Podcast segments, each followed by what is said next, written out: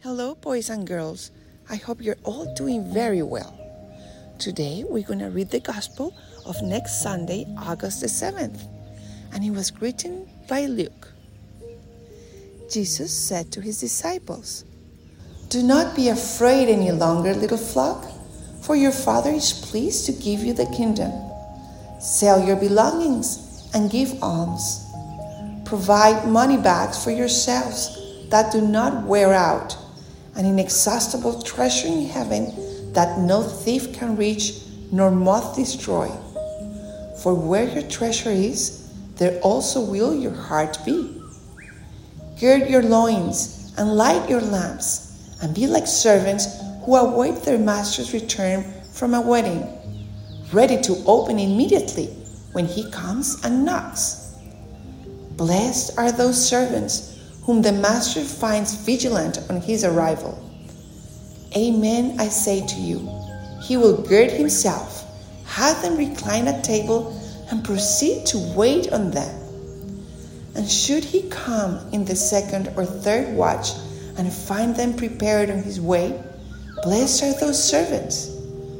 Be sure of this. If the master of the house had known the hour when the thief was coming, he would not have let his house be broken into. You also must be prepared, for at an hour you do not expect, the Son of Man will come. Then Peter said, Lord, is this parable meant for us or for everyone? And the Lord replied, Who then is the faithful and prudent steward whom the master will put in charge of his servants? To distribute the food allowance at the proper time? Blessed is that servant whom his master on arrival finds doing so. Truly, I say to you, the master will put the servant in charge of all his property. But if that servant says to himself, Huh, my master is delayed in coming, and begins to beat the men servants and the maid servants, to eat and drink and get drunk, then that servant's master will come on an unexpected day and at an unknown hour and will punish the servant severely and assign him a place with the unfaithful.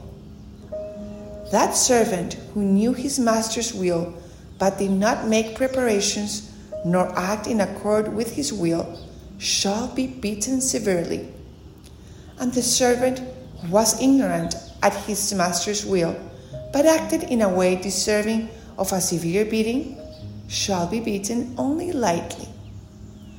Much will be required of the person entrusted with much, and still more will be demanded of the person entrusted with more. The Gospel of the Lord. Praise to you, Lord Jesus Christ.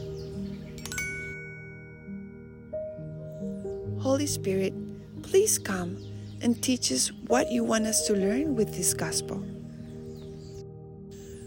Boys and girls, did you know that we are pilgrims in this earth?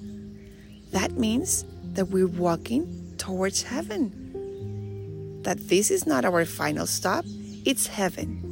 And that each day we have the opportunity of walking towards that great and awesome place. Jesus teaches us that the way to heaven is to love Him and get to know Him with all our hearts, and to help others get to know Him too. And also to be generous and loving and help others when they need it. When we do that, we're taking one step after another towards heaven. So, boys and girls, when we go to Mass or every day at night in our prayers, let's ask Jesus to help us and teach us every day how to get to that final and awesome place called heaven when we're going to be with Him forever and ever and be super, super happy. Okay?